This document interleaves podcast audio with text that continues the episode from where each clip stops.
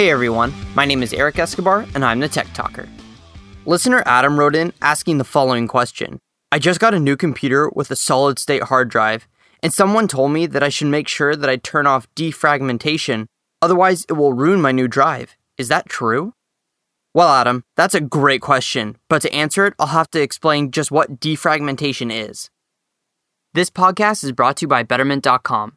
Betterment offers users an easy way to invest. No prior investing experience is required. Users choose how to allocate their money between two preset baskets a stock basket and a bond basket. Signing up takes less than five minutes, and money can be added or withdrawn at any time without a fee. Users who sign up at betterment.com slash techtalker will receive a $25 account bonus as long as their initial deposit is $250 or more.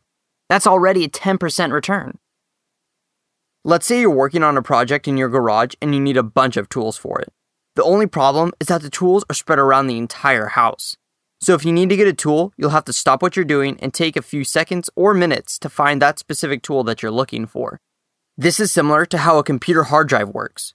As you create files, pieces of these files might be stored in 20 different places on your hard drive, so that when you open a file, your computer must seek out all of the scattered pieces.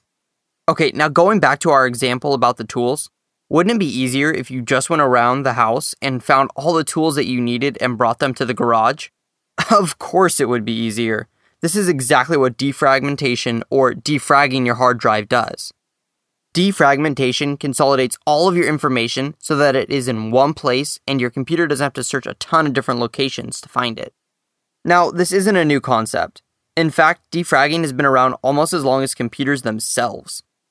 In the early days of computing, though, it was much more critical to defrag a drive because of the time it would take your computer to find all of the appropriate pieces. In newer operating systems, the whole defragmentation process is taken care of automatically and behind the scenes, which is pretty nice because it means you'll never have to take time out of your day or have to remember to defrag your drive. So now we understand what defragmentation is and why it's useful. Let's bring this back to Adam's question Should you defrag your SSD? Well, the defragmentation process was designed for hard disk drives or HDDs.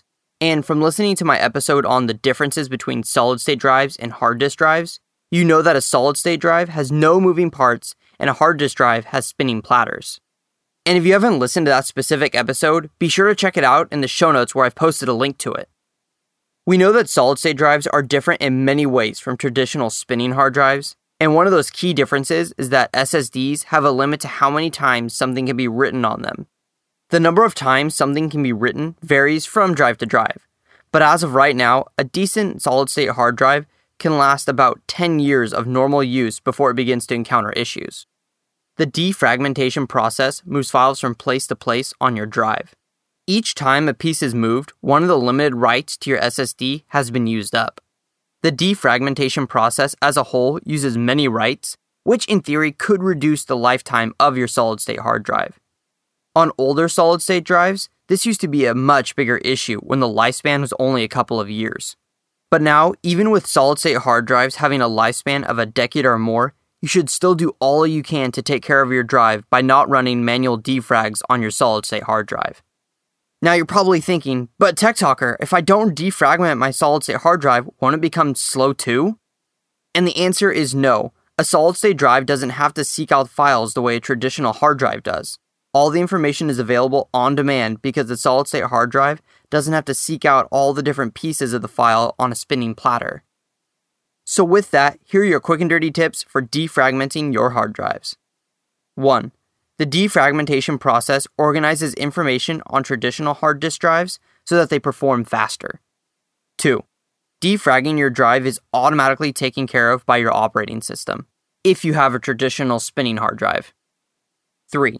Many new operating systems within the last five or six years will automatically disable defragmenting for a solid state hard drive if it is being used in your system. 4. To avoid unnecessary wear and tear on your hard drive, I suggest not manually running a defrag on a solid state hard drive. Well, that's all for today. Be sure to check out all of my earlier episodes at techtalker.quickanddirtytips.com. And if you have any further questions about this podcast or want to make a suggestion for a future episode, post your comments on the Tech Talker Facebook page. And until next time, I'm the Tech Talker, keeping technology simple. Betterment LLC is an SEC registered investment advisor. Brokerage services are offered by Betterment Securities, an SEC registered broker dealer and member FINRA SIPC. Investments are not FDIC insured. No bank guarantee may lose value. Investing in securities involves risks, and there's always the potential of losing money when you invest in securities. Before investing, consider your investment objectives and Betterment's charges and expenses. Not an offer, solicitation of an offer, or advice to buy or sell securities in jurisdictions where Betterment and Betterment securities are not registered.